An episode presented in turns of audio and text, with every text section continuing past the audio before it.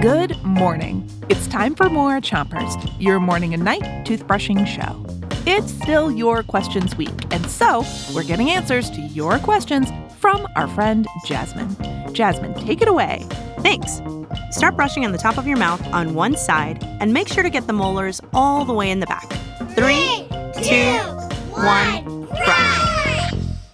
Today, to answer a sciency question, we've got the host of Science Versus, a sciency show for grown-ups. Hi, Wendy. Hello. Okay, today's question is from Harriet. Harriet, we're listening. How can I touch my own brain and grab it and touch it? Can I hear that one more time? How can I touch my own brain and grab it and touch it? Whoa. Holy moly, Harriet. Touch your brain? I mean, I love that you want to experiment, but let's just back up a bit here. Switch to the other side of the top of your mouth and don't brush too hard.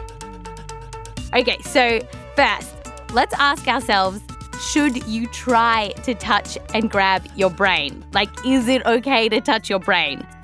And the answer is no.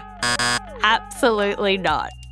We may call our brains noodles, but they are not something that you can grab like a bunch of noodles. In fact, brains are very, very fragile. Switch to the bottom of your mouth and keep brushing.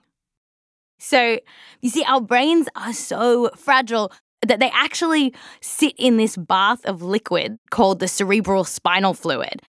And that bath is kind of like a cushion for the brain. And then the brain and its bath are actually encased in this thing called the skull, which is really hard.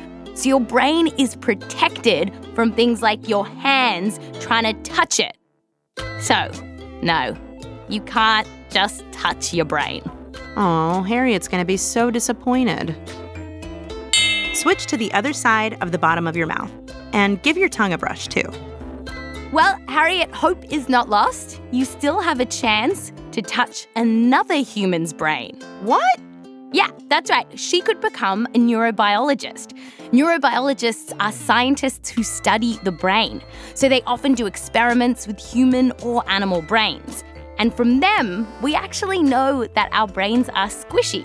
In fact, they say that the brain is much softer than most of the meat that you see in the market. Ugh, yuck. Oh, she could also become a brain surgeon and then she could do these operations on the brain to help people get better. Added bonus people would call Harriet a brainiac. That's it for Chompers today.